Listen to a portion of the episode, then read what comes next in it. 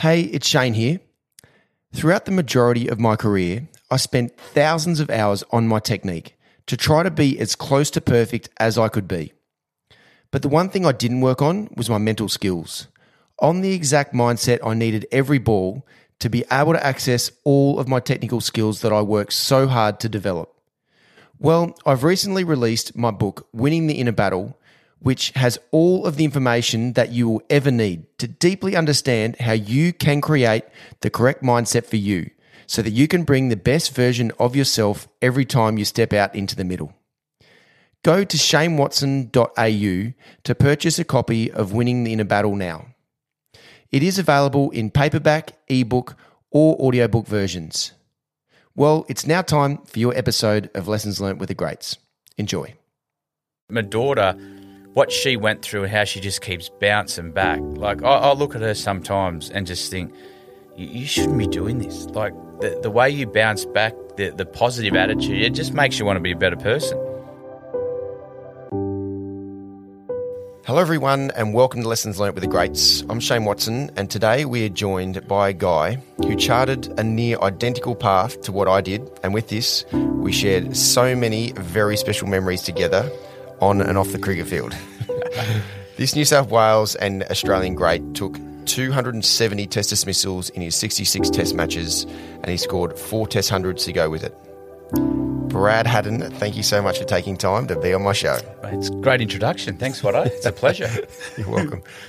Had's had to initially bide his time behind Australia's best ever keeper batsman, Adam Gilchrist, and then once he finally got his permanent opportunity in all formats of the game for Australia, he certainly made hay while the sun shone.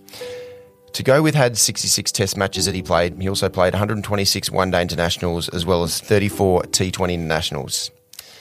There are so many highlights that I have of you, Had's, and the incredible things that you achieved during your career, but one that really stands out to me above all others was your 136 in the first Ashes test of the Gabba in the 2010-2011 series, where you put on 307 with Mr. Cricket, Mike Hussey, to get us out of the dire situation that we found ourselves in during that first innings. What are your memories of that amazing innings?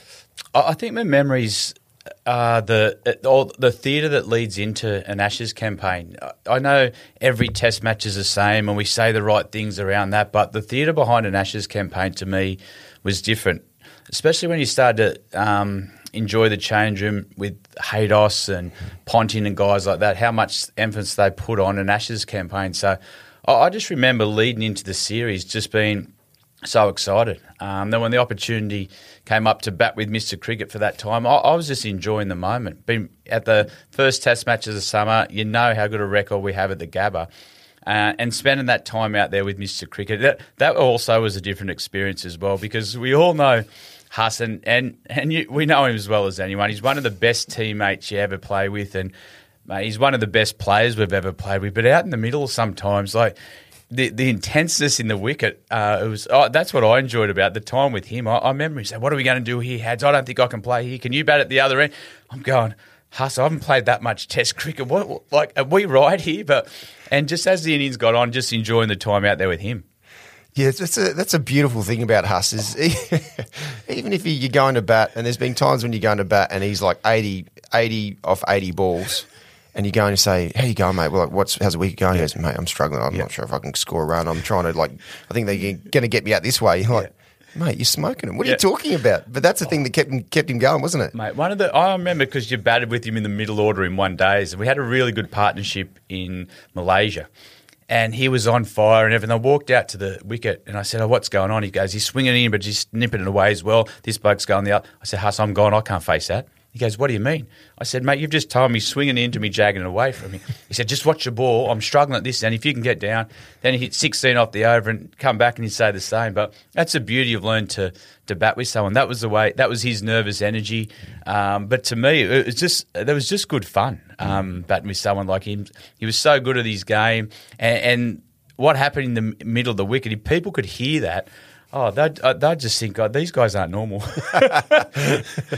And just going back to that moment again as well, like to be able to do what you did against those, you know, high quality, world class English bowling attack, to be able to gosh, like halt the momentum that was there and direct it, like change it around just about straight away, and then hold it for as long as you guys did.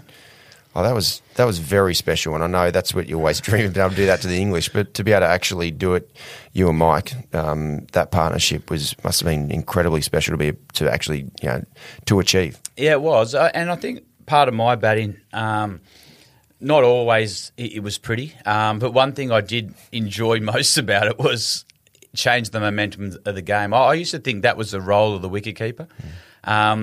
I know following Gilly, he was a different breed. We can sit down and have a beer and discuss for hours the best players we've ever played or the modern era or ever to play the game. And Gilly's name comes in that conversation. So for me, it wasn't trying to be what he wasn't trying to be Adam Gilchrist. It was trying to put my identity on how I played. And one of the things I like to do, I like to move the momentum of the game. I like to get shifts and get the team back on top and in front of the game. So, and that was one of those days we had to. I remember facing Broad and Anderson for a spell and not having much bat on ball at all. I'm thinking, Huss, how are we going to get through this next session? But after the momentum changed a little bit there, we got through it. They got a bit tired. We were allowed to move the game forward, and that's the enjoyable thing about Test cricket. And even more important, it was great fun doing it against the English.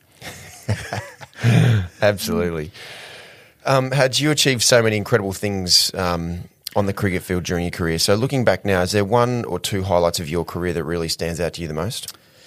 Yeah, there's two. The Ashes here at home. I think there's a couple of reasons. One, you won 5-0, but it's not the 5-0 scorers. To me, it was the group of players that we did it with. It was the same 11 all the time. And we'd copped a pounding over the years to not win an Ashes campaign. And that, as much as you don't come out and say it publicly, that eats away at you. And we all had the same feelings. And I know leading into the series, we're all in a really good space. Even like you're having coffee and dinner together, we all had that same hunger, just that whatever we need to do, we just need to win an Ashes series. And to do that with that group was special. Then on the flip side, the 2015 Ashes. That to me was a really special one as well. It was at home, a World Cup, and the theatre behind that, the way the Australian public got behind us. I remember that roar when we got Brendan McCullum out, and that was a great plan by Craig McDermott actually and Mitchell Stark to do it, but everyone got behind us in that campaign. We had a lot of time during games, but we spent a lot of time together enjoying what was happening at the time. So those two, by far, everything's special, but those two, by far, were the standout. And it was more with the people you played with. It was the same group was sort of came through, and we deserved a bit of success. And to get that with that group was a special thing. Yeah, I agree. Those two are my favourite memories of my career as well. You're absolutely right. And that World Cup in 2015, like it was with that Ashes in 2013-14 as well, it was for me the first time and the times it really felt that the whole nation was behind every single person, whether that was the playing group who were in the 11 or even the guys on the side as well. It was a really special feeling. You wish it was like that all, like every single time. Yeah, I think that the special feeling with that way, and the Australian public understood the group you had together. You're all hungry for success. We want exactly the same thing as the Australian public want. We're doing our best to do it, and that was our moment in time to shine. And that's what it made it so enjoyable. Yes, we got wickets here, someone got runs, but it was more the laughter after the games in the change room, and just the whole theatre behind it all. That's what I enjoyed most about it. And one of our great mates as well, Mitchell Johnson, had a good series. But yes, he bowled well and intimidated everyone. But to me, it was the smile on his face the whole time. He just enjoyed the whole series. So that's what made it so enjoyable. Yeah, absolutely. Special times. You wish you could pause those two moments in particular. That day, walking around their CG after that Ashes series, 5-0, the World Cup and final, MCG after we'd won it. Oh, pause that and be there for a long time. I really want to kick things off and dig into the technical side of cricket that I know you know incredibly well.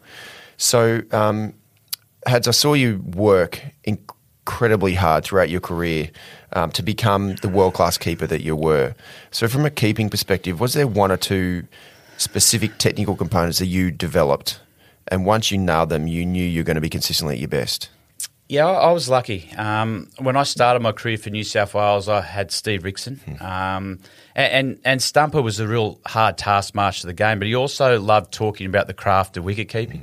And to me, coming from Queanbeyan and Canberra, you didn't have the exposure to a lot of those coaches. So I latched onto that pretty quick. And one thing I took out of that, we all have our different techniques and things like that, but the reason I trained mine so hard and the one thing with my keeping, that's what I prided myself on as a cricketer. I wanted to be the best keeper in the world. I wanted to be able to stand up to the stumps to a McGill or a Nathan Lyon and be really effective there. But why I did all that technical work and things is for those big moments under pressure. I didn't want to get out in the middle of a test match or in the Shield game on the last day, keeping to McGill and start to second-guess my technique.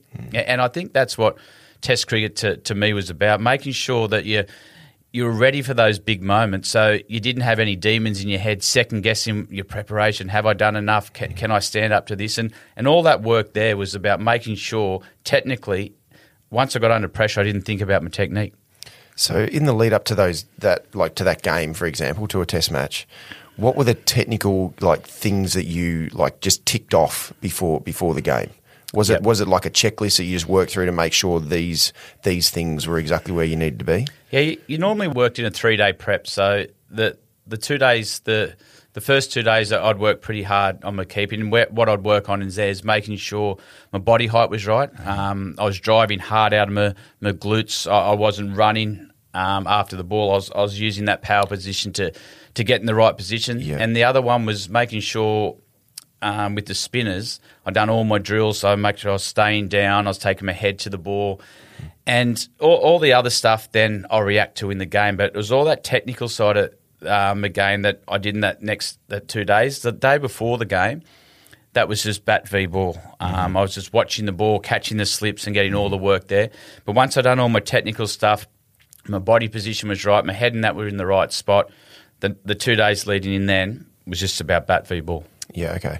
So for you, the two real keys that you worked on, whether it's keeping up the stumps or keeping back, one was your body height, yep, to make sure you're keeping that low. And what you said there, keeping back, was making sure that you're powering, not sort of running, to be able to take the ball. Yeah, the one thing was making sure I was staying front on. Sometimes the wicketkeeper, your weight can go onto your back of your heels and then your bum can come up.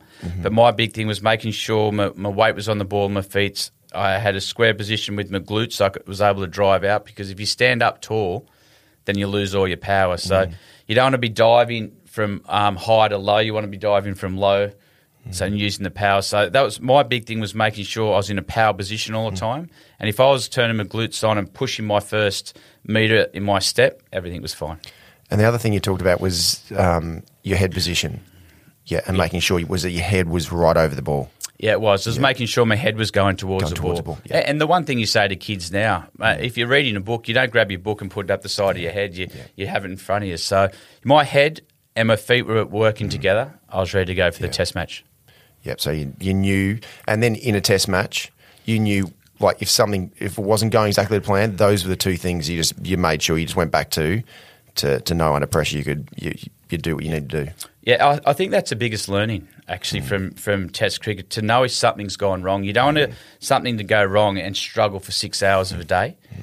And the more experience you get to know how to bring yourself back. I know sometimes the Test match, when things weren't going your way, how to bring yourself back quicker. And the older you got, the wiser you got. You could do it inside 2 overs. It's just watch your ball, making sure I'm in that power position I'm not standing up to, and trust my legs, trust my power, then I could bring myself back into the game rather than having a bad session or a day. So, and that's about understanding your technique, understanding the basics at work when you put under pressure, because we've all had that feeling in a test match or whatever cricket where you feel like you're in quicksand and you think, I can't get out of this. And the harder you try, the more you try to do. But 9 times out of 10, or probably 10 out of 10 is, you just got to simplify. You got to go back to what works for you, get those basics right, then all of a sudden you can bring yourself back into the game. Yeah, so that's the thing that I find that I find fascinating, because there's a couple of people that I've interviewed on this Lessons Learned with the Greats that are just around react and just I'm out there, and you ask them about a technical checklist that if something starts to go slightly wrong, they know how to bring it straight back. But they were that gifted, I suppose, and they just knew that they just reacted and they were fine, the right mindset. But for me, the technical sort of checklist that I had was so important to bring me back, especially when something was slightly off. Yep. So like, why was that slightly off? Yep. Was it my mindset? Was it my technique? Yep. So you're always sort of like troubleshooting all the way through. So as you said, so instead of having like you might have one or two overs where it's not exactly you at your best, it doesn't turn into like a whole day where you're exposed, especially like as a bowler or a keeper. Yep.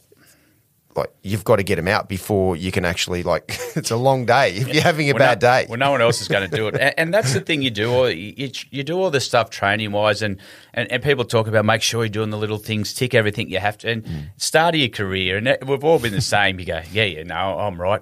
Then you get into that big moment. It might be in a Shield game where you've got Kasperich at one end and Bickle, and you go, hang on a minute. This is not going to work. And those moments what you learn is – all you want to do out there is be bat v ball. You want to be reacting to what comes to you. But those moments only come about that you understand your technique when you're under pressure.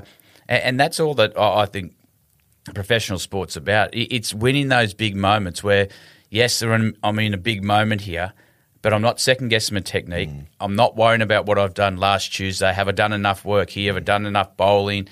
I've just got to watch the ball because – everything's going to happen because I've trusted and I've put all that work and I know I'm going to react under pressure. Yeah, absolutely. Beautifully said. Had you were a beautiful batsman to watch in full flight. So from a batting point of view, what were the couple of technical sort of components that stand out to you that you really worked on, you could rely on under pressure to bring the best version of you all the time? Yeah, mine was staying still and not moving too much when the bowler was bowling. I found at times if I did move, my head would fall across and my eyes weren't lined up. So my big thing with the batting was, one, I needed to have a good defence. I like to move the game forward and things, but you needed to have a good base. So if things weren't going right, not that I used it that often, but my base was important. So if I was still at the time of the delivery and my eyes were still, I was fine. I trusted I could react to what came my way. Yeah. It's amazing how simple actually it does come back to is actually being still, eyes level watching the ball. Yep. It's like it really comes down to that because if you're slightly, from a batting perspective, you're slightly committed one way, especially to the offside, that's when you just you get your judgment of line is slightly off. Yep. You can get exposed. Yep. It's amazing how simple, that's really what batting is. Yep. You break it has to be simple because I think the one thing as well, the bigger moment you have, whether a test match or World Cups, the simpler you need to keep it. You have a lot of thoughts going in your head and do I do this? You've got crowd noise, you've got the opposition changing fields, but the simpler you can keep it. And we've all had those times in our career where no matter what's going on, you can't hear the crowd.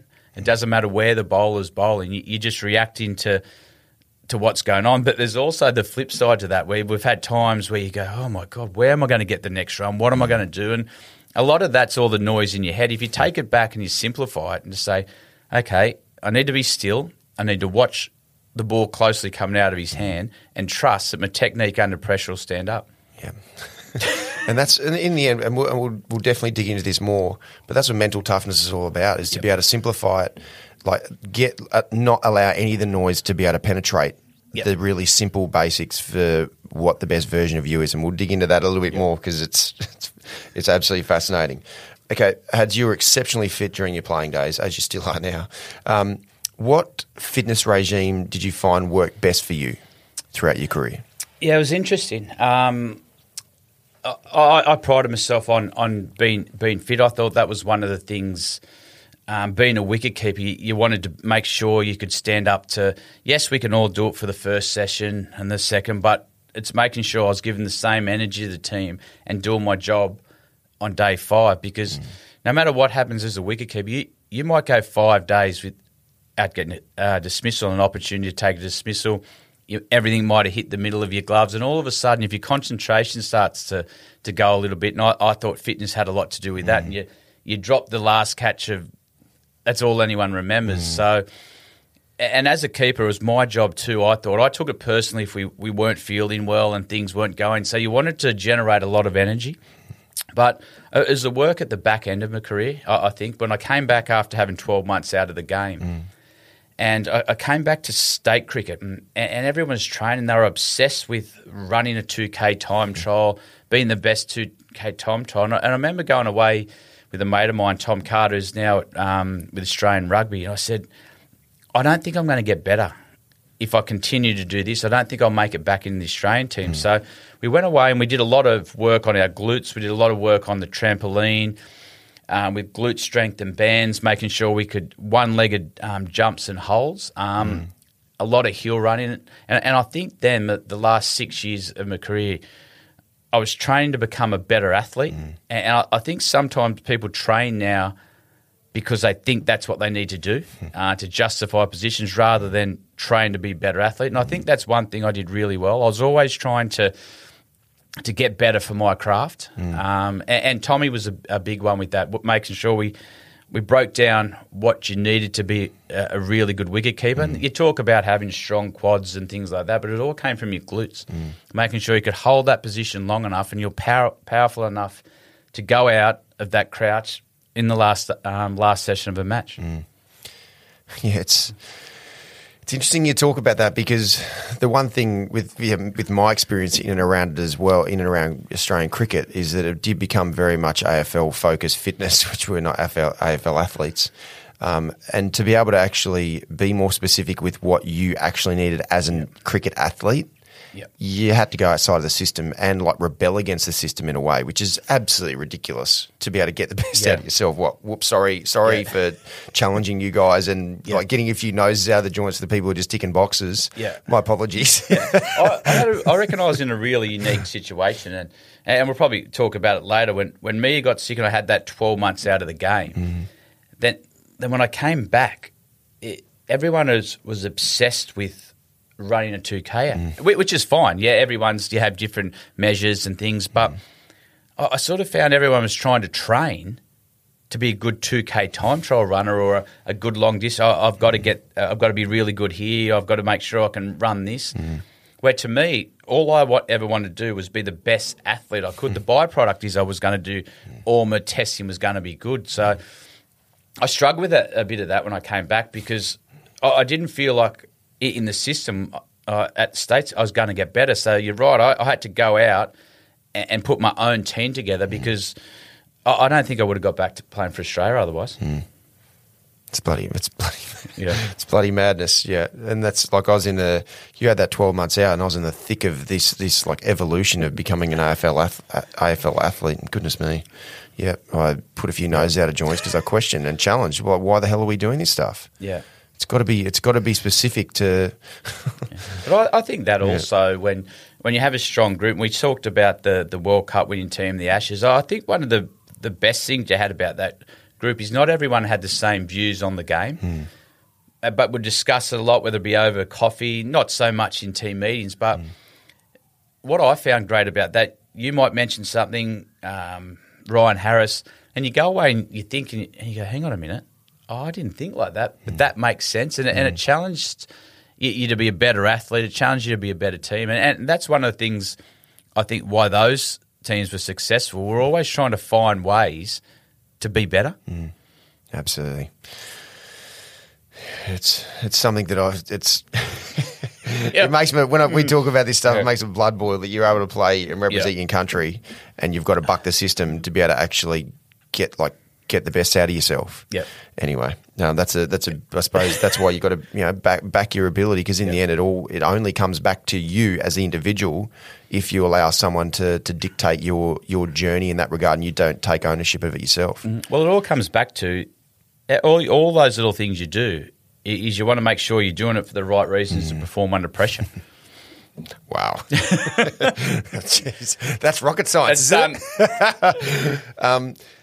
let's talk about injury side of things, because you manage yourself, and you did have a few injuries from which are broken fingers and that, which is standard to be a keeper really, but also you're out with an elbow injury for a period of time as well. How did you manage your body well throughout your career, because you did play a hell of a lot of cricket for a long period of time? Yeah, I think in a wicket-keeping position, and you have a lot of breaks in your fingers. And Ian Healy actually taught me this really early.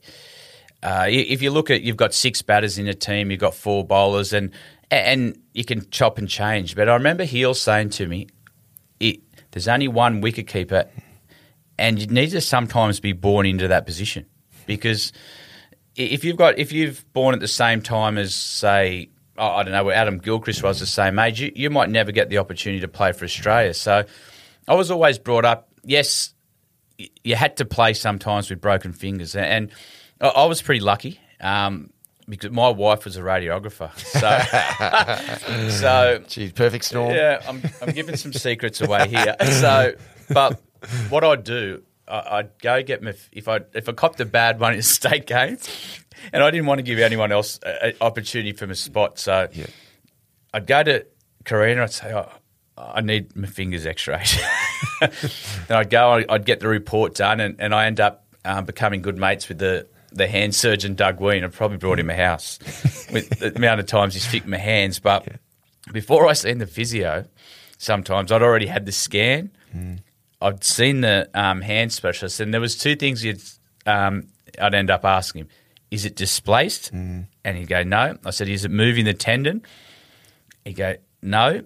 And then I'd give him the report. And I'd say, well, I can play with the pain. Yeah. Just tell me if it's going to move. So, but that all just came down to, I think, not wanting to give anyone an opportunity because, as I've said, wicketkeeping was a rare position that if I gave someone an opportunity in my spot, you might not play again for 5 or 6 years and your career might be over. So that was just part and parcel of, I thought, being a wicketkeeper. But I had a bad one elbow. I had a tennis elbow, which was interesting. It just sort of built up at time. I played with a broken thumb for about 6 months and I had to change my grip on the back. And what they said is then that overloads your tendon more and things happen. But I thought it was a real problem after the World Cup. Well, we made the final in West Indies. T20 World Cup. Yeah. Yep. I remember having a beer afterwards and I couldn't pick the beer up with my left hand. I thought, nah, something's not right here. And then, I had 6 months out of the game. But I was lucky enough to come back and my first test was that 100 we spoke about. So I forgot all about the injury then. How quickly you forget the pain. Awesome. That's the reason why you do the hard yards. Okay, Hads, you were – obviously incredibly mentally tough to be able to concentrate for a whole day of test cricket as a wicketkeeper alone, let alone your bat, to be able to come out and bat the way you did as well. So from a mental skills keeping perspective, were you always built a certain way? Did you have these skills inbuilt in you, or did you have to develop certain mental skills and techniques to be able to consistently be your best throughout a whole 5 days of a test match? Yeah, there's a couple of points there. And I didn't really find this out till I was writing my book and I was talking to my dad about it. As a 17-year-old, I broke my ankle in a car accident. Oh. And I was just starting to play for, be recognised for the Australian 19s, just starting to get noticed in the cricket world. And I was in the school holidays, the Christmas holidays, where 17-year-olds, you're out having a good time. And I remember getting up every morning at 5, going to the swim pool, coming back for breakfast, physio, going to the pool again, then going back in the afternoon, doing three sets. And my dad said to me, he said, something changed in you then. He said, then I knew you were going to be an athlete. I said, what are you talking about? He said, something clicked in you where all you were worried about was doing whatever you could to get right, no matter what external noise was going on. And as a 17-year-old, your mates have got schoolies and things, he said, but something changed in there, he said. And he said, I remember saying to Mum, he said, I think Bradley's got a chance to make it because it's not normal behaviour. What he's doing now, the way he could get things and say, okay, nah, this is what I've got to do, and just turned into that like a professional athlete mode so early. And I didn't even know I did it. But keeping for long sessions day after day, I think the biggest thing you learn, you're only really concentrating for 20 seconds. When the bowler's at the top of his run, and then what I used to do is I'd do my job, get it done, then I'd look around the crowd, give myself the opportunity to turn off, because if when you start your career and you're trying to concentrate every ball, I've got to do this, I've got to do that, everything starts to tense up. So you've got to find ways to relax your mind and get yourself into the game that way. Otherwise, by the just after lunch, you're roasted.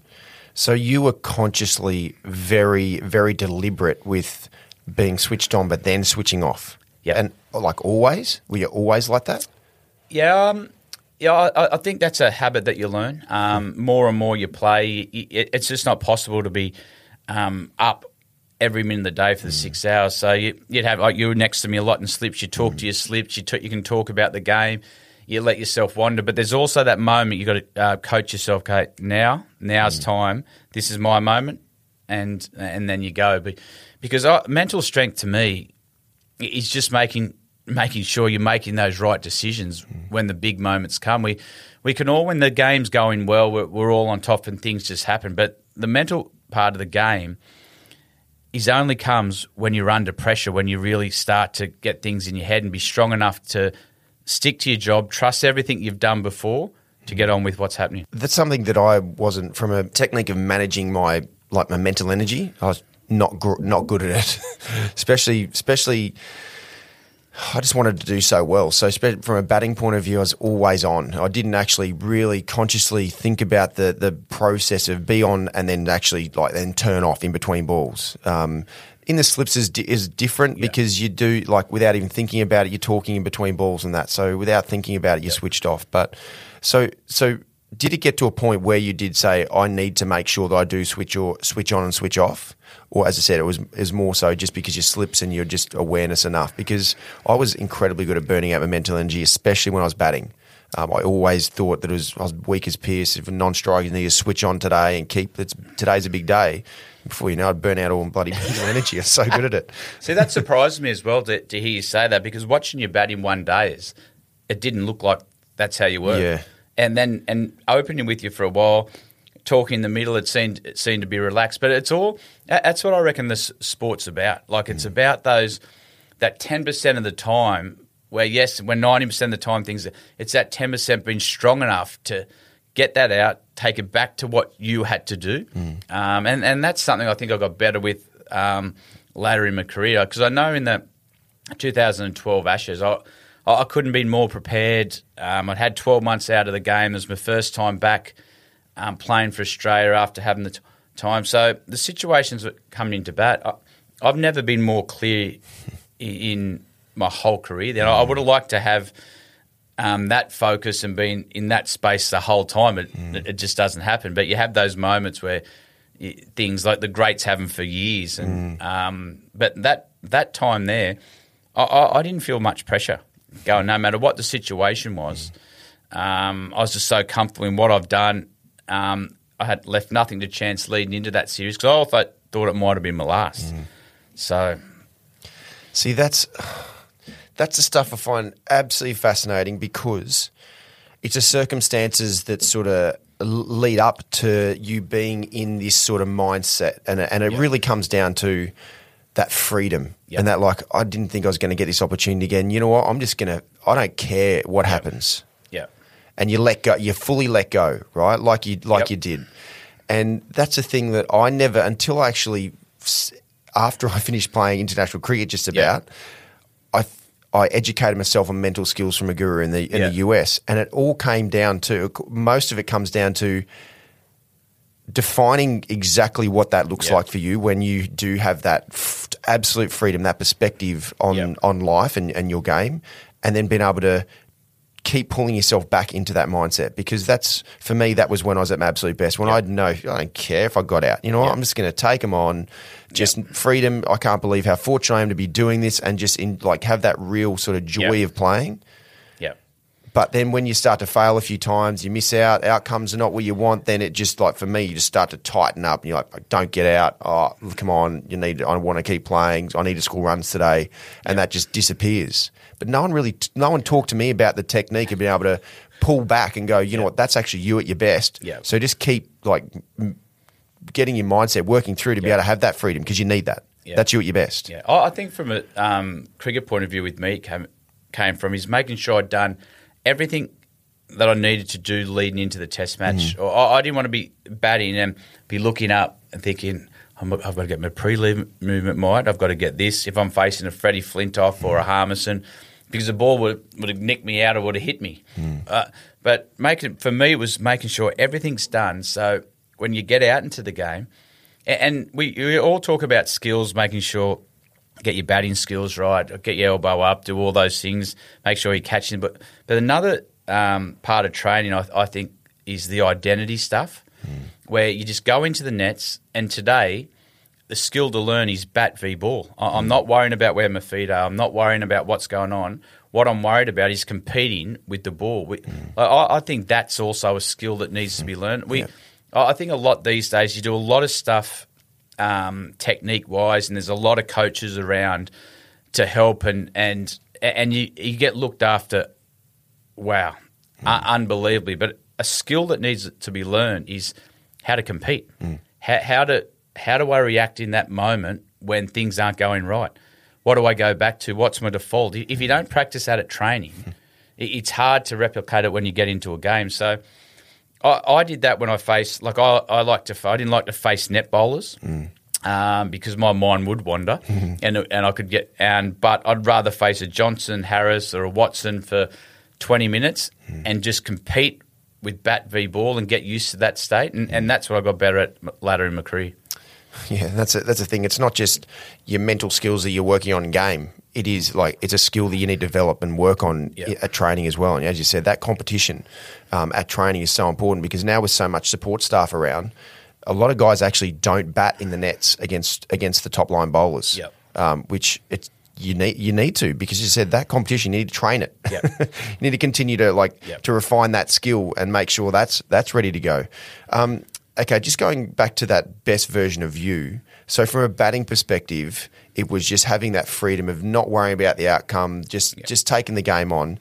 And the intensity side of things, was getting in that battle. Was that really important as well? Yeah, to me it was understanding what my role was in the team. And as a wicketkeeper batting at seven in a test match, I thought my job, you'd come in and 9 times out of 10 you'd have to change the momentum of the game. That might be you're in some trouble and you've got to get to a total which is competitive to allow the great bowlers we had to bowl to.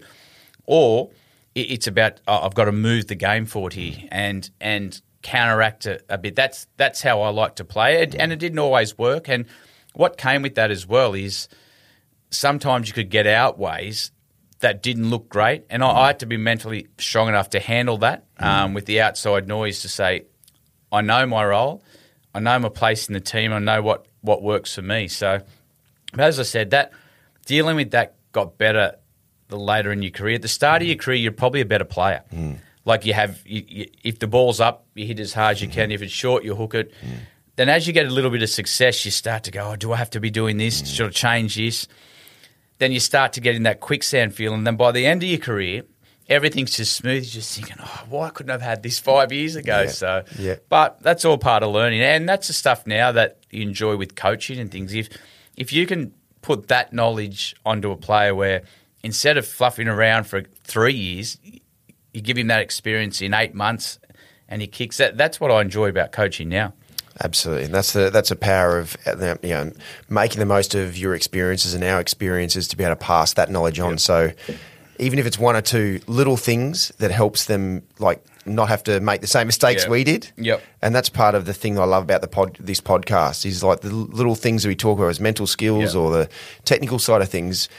Younger people who are listening to this can actually just work through it and work through maybe one thing might work for you that Brad Haddin said from a keeping perspective, or what Rod Marsh said. It's just one little thing that actually just makes a big difference that I've tried, and wow, that works. And that's the beauty of being able to give back from the experience that we've had. See, playing with Punter, he always said something, and I say it every time that guys go out. Now, remember he used to say, no matter who we're playing against, play them on skill and not emotion. If Australia play teams on skill, we'll win more games than we lose. And it's an interesting one because sometimes you can get caught up with the emotion of the event. You might be 90,000, but to be able to bring yourself back and say, no, we've done all the work.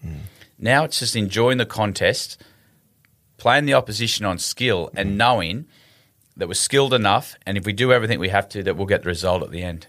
Absolutely, and that's something that really stood out to me about Punter is his skill, and the skill is around understanding what how intense and like what engagement you need to have in that battle as well. So you have an emotional connection into it, but you're not letting your emotion takes over and corrupt your ability to execute your skill. But that also there, that the skill, it's also creating an environment when you're fielding to making sure you're making the opposition feel uncomfortable. Mm.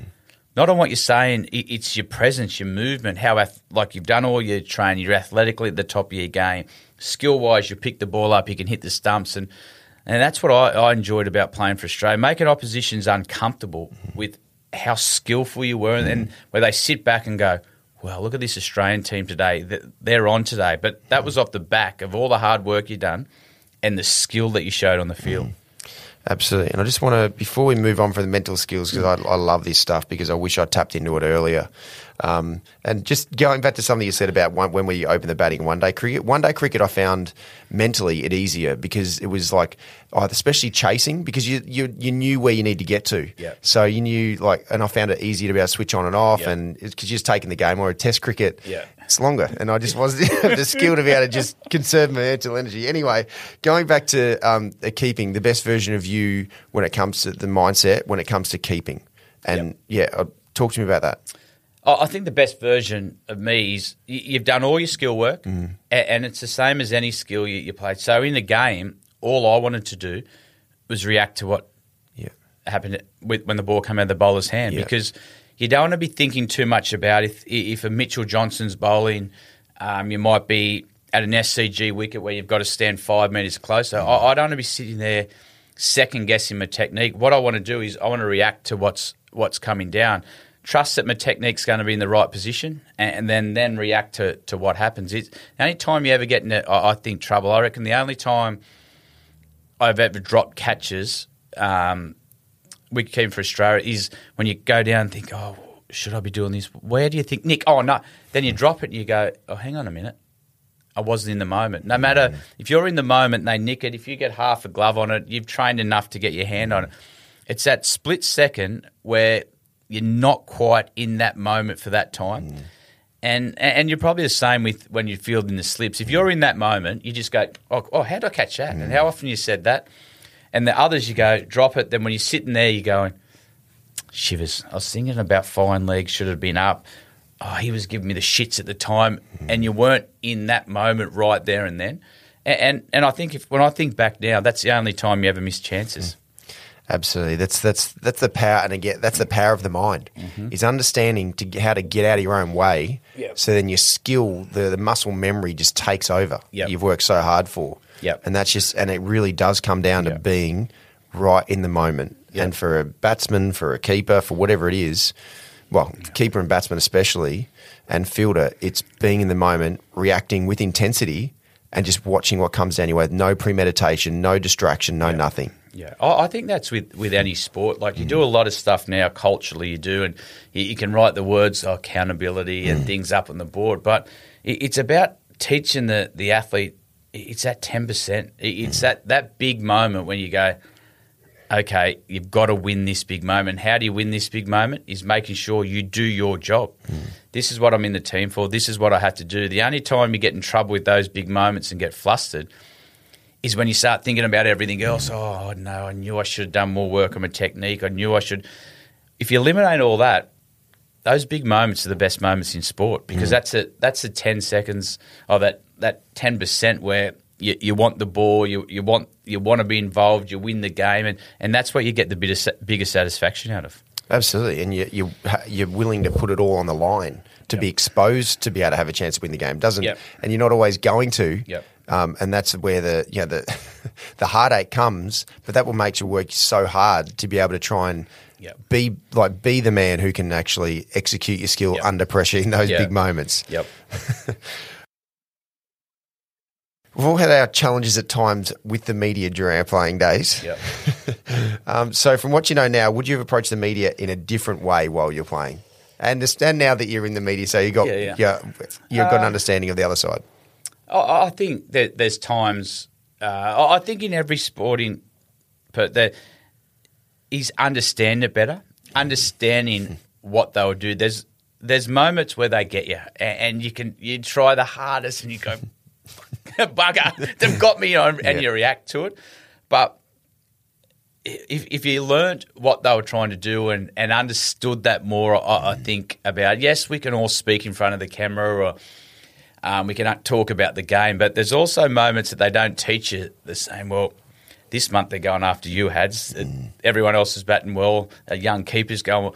He's reacting to those situations well. So I think at the back end you deal with it better, and at the start it's all great because when you're young, the media's only telling you how good you are. It's when you get in those situations, and all anyone wants is a reaction out of you. Once you deal with what the reaction is, and I remember a game at Lords, I didn't have a great game with the gloves. I didn't drop any chances. Jono was the same. He had a bad day.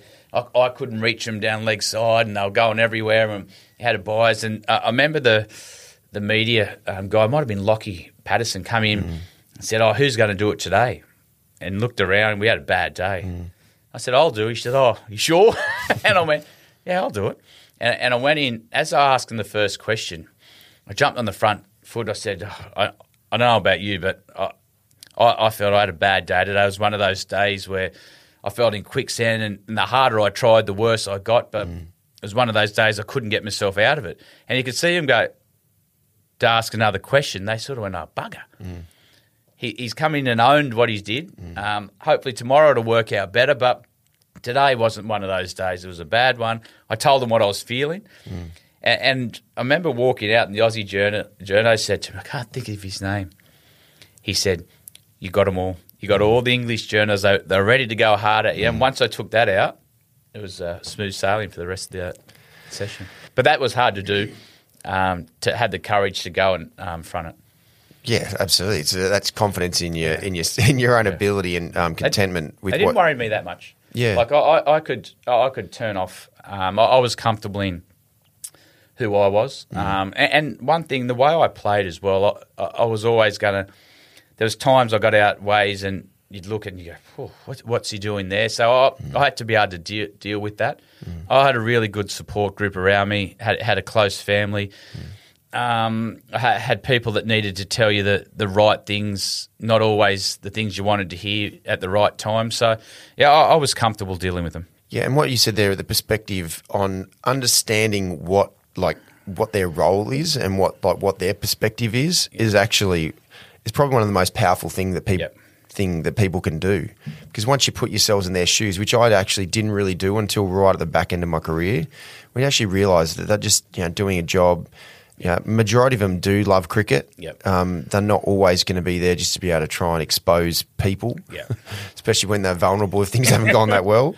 Majority of them are actually really good people, and those, once you understand what their perspective is, then it just sits a little bit more comfortably. And then when you approach press conferences and that sort of thing, you've got a better way of dealing with like what you said there, because otherwise you can get exposed. I think the one thing I was brought up with as well, and it can work both ways, is that truth works. Like if you're being honest, no one can backdoor you. Yeah. But if you're not being honest with them and you're hiding too much, then that's when corridor talk can happen. And I just found if I was honest, and I've always that the truth works, I was comfortable, because if they didn't like who you were, as long as your teammates knew exactly how you were, the role you played in the team, that's what you wanted. Yeah, I agree. I agree that sometimes being honest gets you in trouble. Whoops. Again. Okay, Hads, this is going to get into other aspects of your life away from cricket, and I truly believe this is one of the most important life skills that most of us don't get much of an education on throughout our lives. But managing, investing the money that we make throughout our as well as we possibly can throughout our lives is so integral to making the most of what you've got. So from what you know now, looking back, would you have done things differently from an investment and wealth generation point of view? No, I think We're comfortable. We're very lucky in the position we are. I always had an interest. Well, actually, my biggest one when I started playing sport, the first thing my dad ever said to me, he said, just pay a house off. He said, no matter what happens then, if you're lucky enough to be able to pay your house off, he said, then you'll survive because you like to work and things. So I think that's one of the things that I work well through my cricket career. I didn't want to stop after 15 years and everything just stopped because life only just starts. I've got 3 kids. You're lucky enough now because you invested well and you got other interests outside the game that you can spend a lot of time with them. But we have a pretty unique job where we basically say to our wives, oh, by the way, I'm going to see you in 10 years. Yeah. Then I'll be back. Yeah. It's a great life. You have a great time, but it's the bit after that I made sure I was set up for. I enjoy your best job I've ever had is being a dad. I enjoy watching my kids grow up. So from an investment point of view, I wanted to make sure that life didn't stop once you finished playing cricket. And I think I could have probably played 3 more years of T20. But I was exhausted. I mentally was done after the family stuff we went through. So I was lucky as you're in a position where you could do that. You could retire when you wanted. Life didn't stop, and then you could start to enjoy your kids. So, and I know this is something you were always very, very good at and astute with. But like the investments for you, like the really good ones was more like commercial property and that sort of thing. Was that something that you really sunk your teeth into pretty early? Yeah. So if anyone needs a storage unit in Canberra, we've got some. No.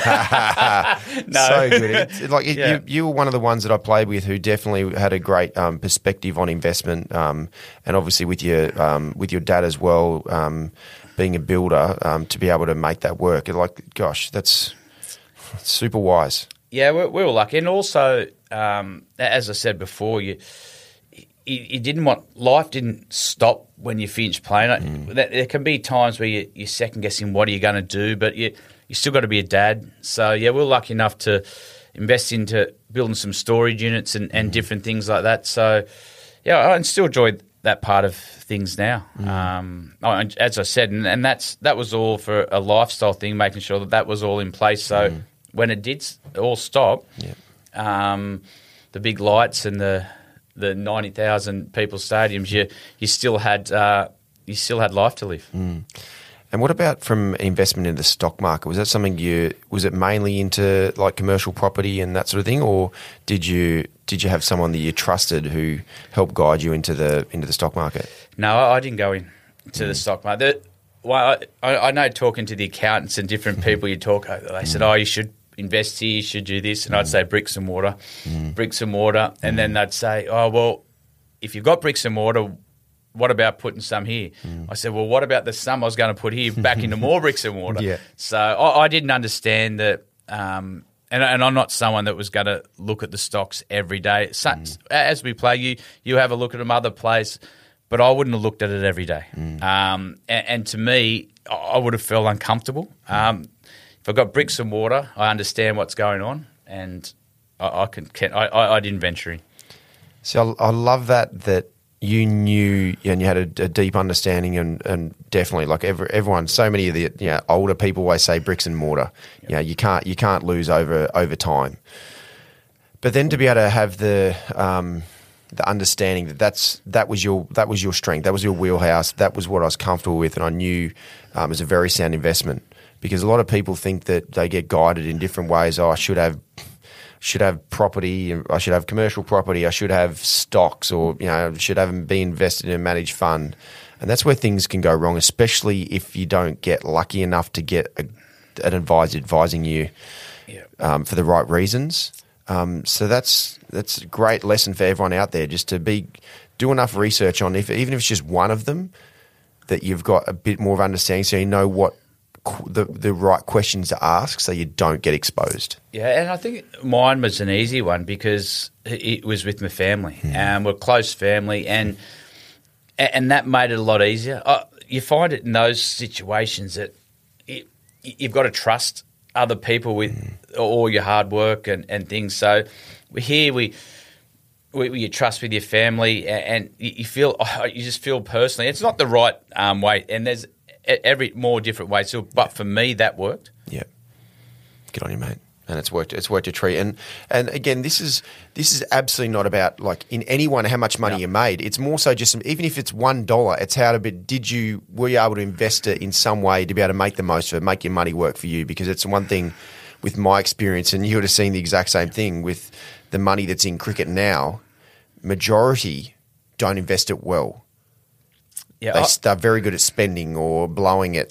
Yeah, I think one thing you got to. You're in a unique situation with any sport you play, but it doesn't last forever. Yeah, you have your window, and you've got to make sure that once that stops, life doesn't stop. So you've still got to make sure you've invested wise. You've still got a lifestyle. You've got family to look after. So we're in a unique situation when you play sport, and the biggest thing I would say to people and to learn is to have good people around you, and that's the one thing I was really, really lucky with. I had good people around me, not always to tell me what I wanted to hear, but to tell me the truth. And that way, once as I said before, the truth works. You've got it all on the table. Then you can move forward and plan what you need to. From an investment point of view, that's the one thing that I struggled up until probably the last couple of years to be able to find someone and some people who I really trusted were doing it for the right reasons. Yeah. And that probably, it more so came about when I finally started to educate myself on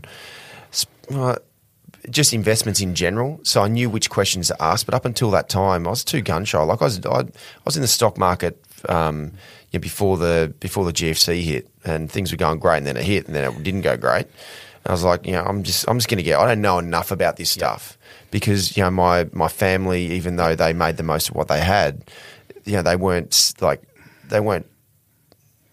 didn't educate me on exactly how to stay in the long game and that sort of thing to be able to, really use it wisely. But that's the thing. It's just enough education, and there's plenty of really great books and people out there who just simplify it to be able to make it so you, at least you can make a judge decision on whether this person's in it for the right reasons or not, because that's one of the biggest challenges, to be able to sort through who's in it for the wrong reasons and who's in it for the right reasons. And I think the important thing there, and I reckon a lot of it does, it comes back to people as well.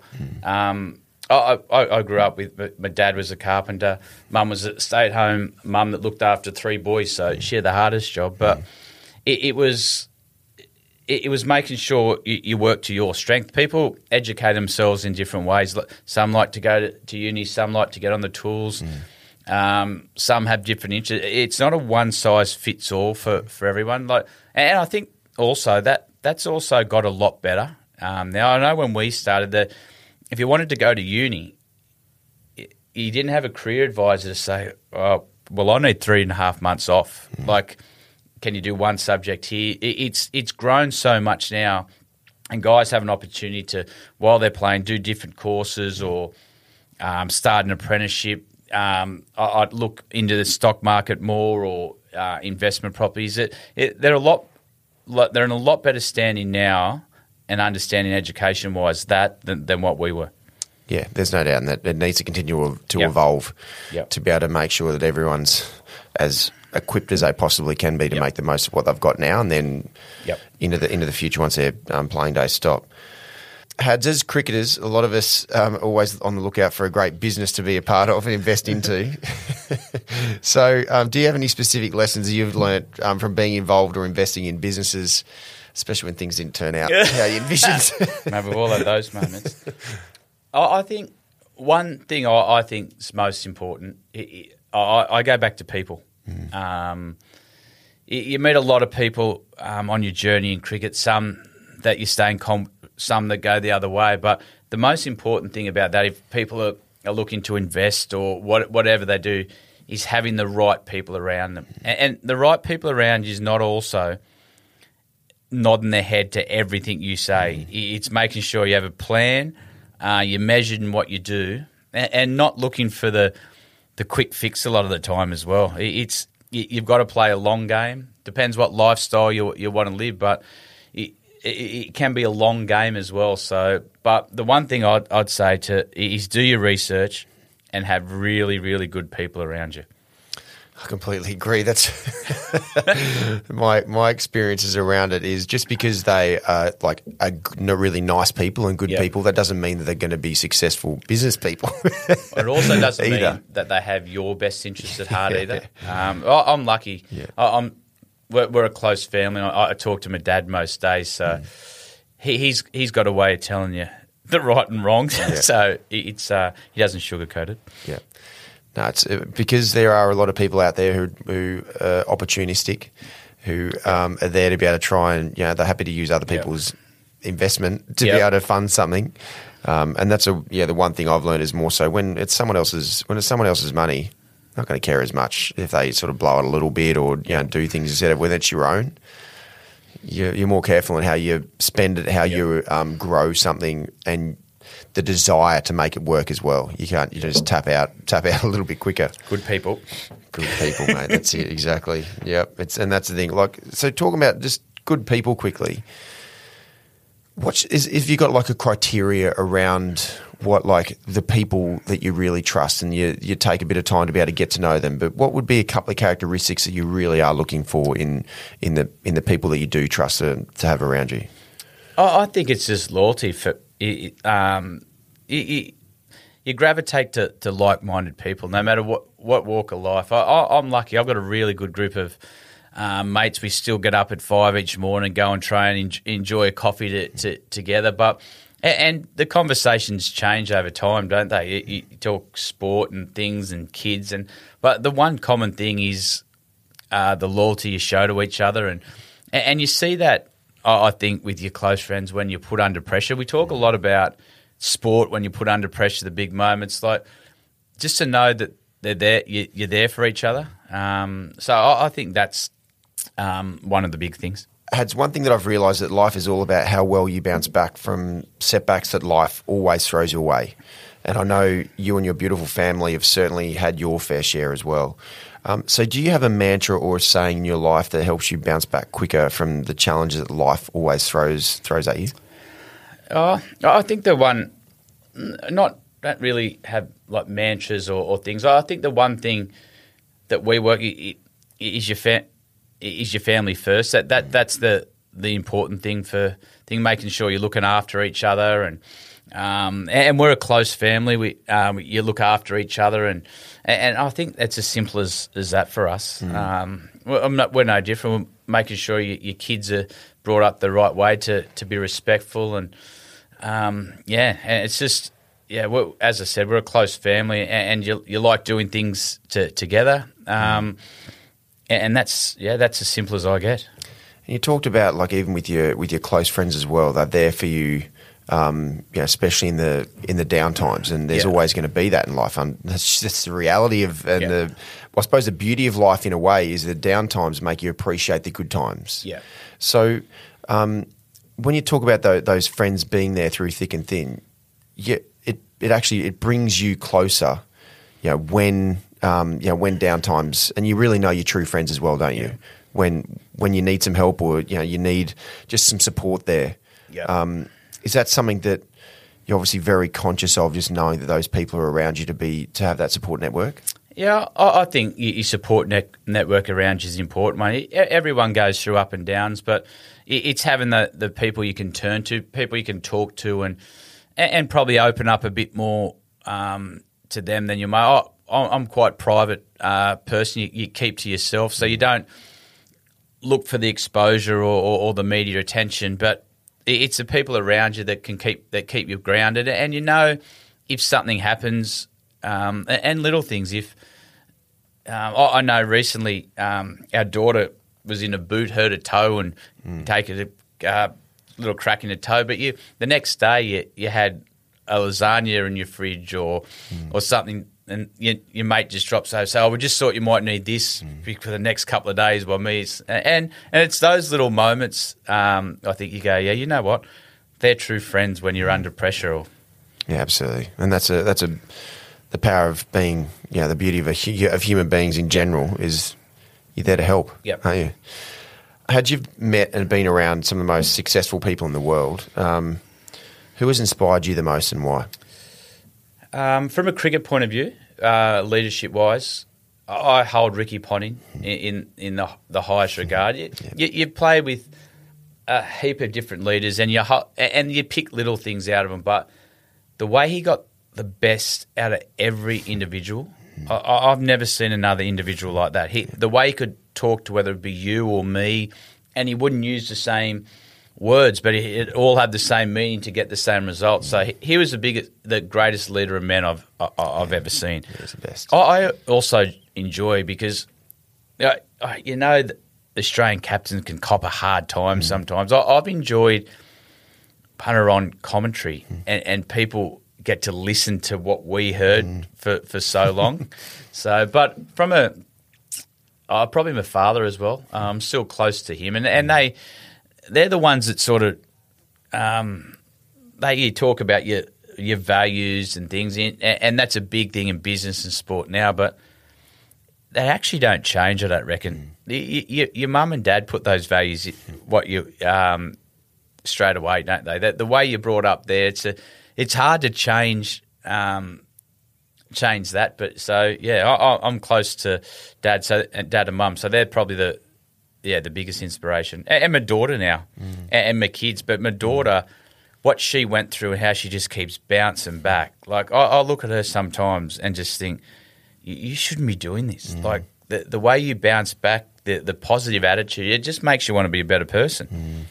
It's inspirational as well. The thing that you talk about with your parents and what they instill in you from a young age, and there's things that you sort of – you look back and think, wow, that had such a profound impact, even as one or two sayings or things that you instilled in me. And one thing that Mum always said to me was, there's always a silver lining, right? And I remember just like thinking, silver lining, what are you talking about?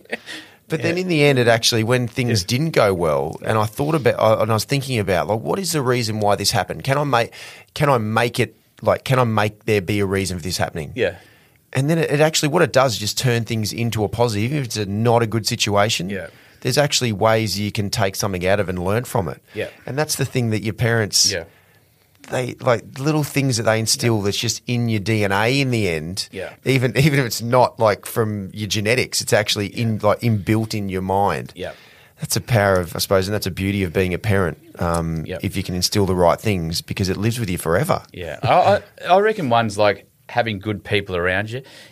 You know, when you're young, you have people like, and your parents are watching. They'll just let you make that mistake. Then you think, oh, I didn't really like him in the end. And your dad would sit down and say, well, yeah, you've seen this, but what you've got to realise is you've got to be a good person.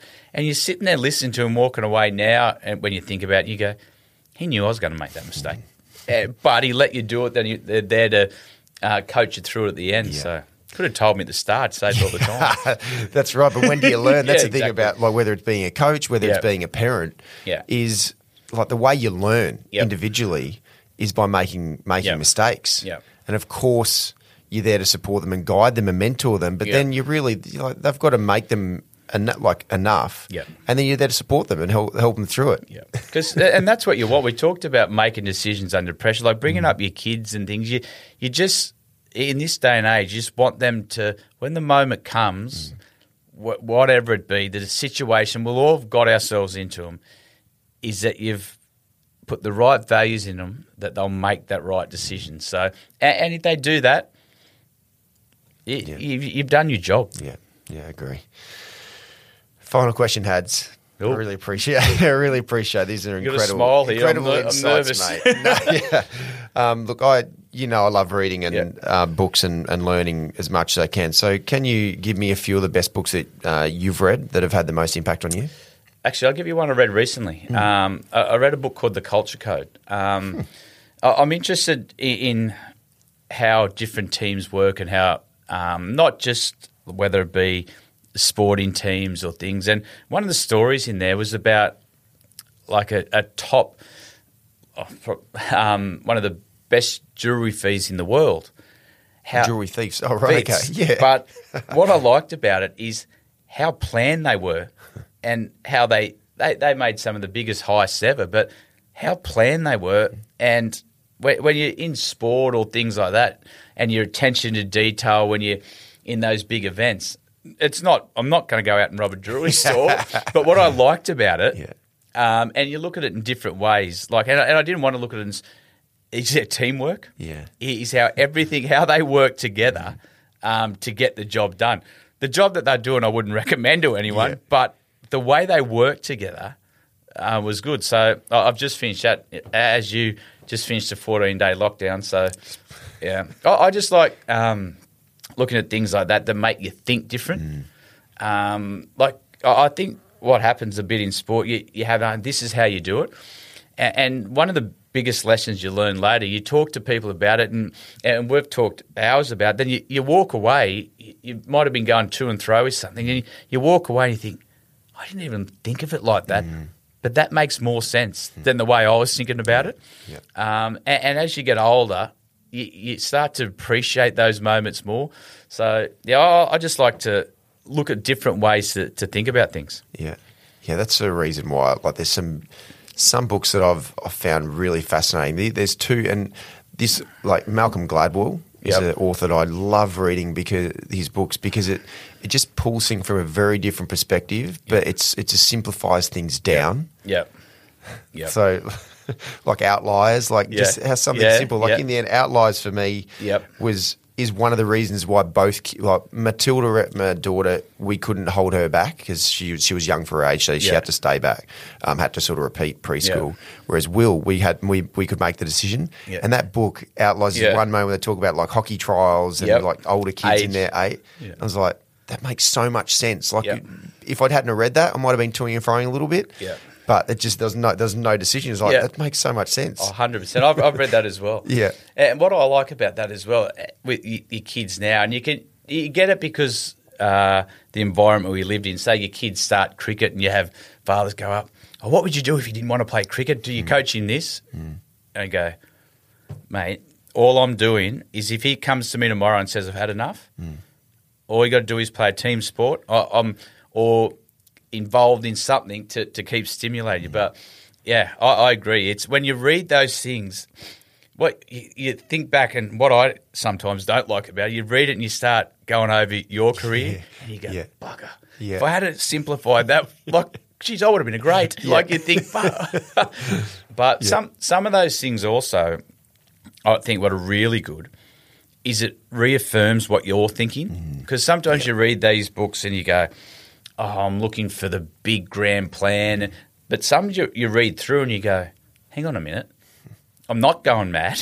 Like I have got things in the right order. So some, like when you do educating yourself that way, it's also good to not just look at the worst case, but hang on a minute, take a time to reflect to say, hang on a minute, I am on the right track.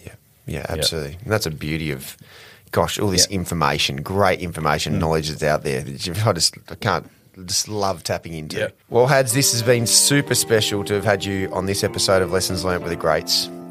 It was so cool to have seen you grow as a person and as a cricketer as we went on this crazily similar journey together. And now it has been super special to hear of these amazing insights that we all can learn from for the future. Thank you so much for sharing all of these incredible experiences with us, and we are that much richer for digging deeper into the minds of the greats of world cricket. No, I'm glad you're doing well. Thanks, Watt. For more episodes of Lessons Learned with the Greats, head to t20stars.com/podcast. Don't forget to rate, review, and subscribe to the show on Apple Podcasts, Spotify, or wherever you get your podcasts.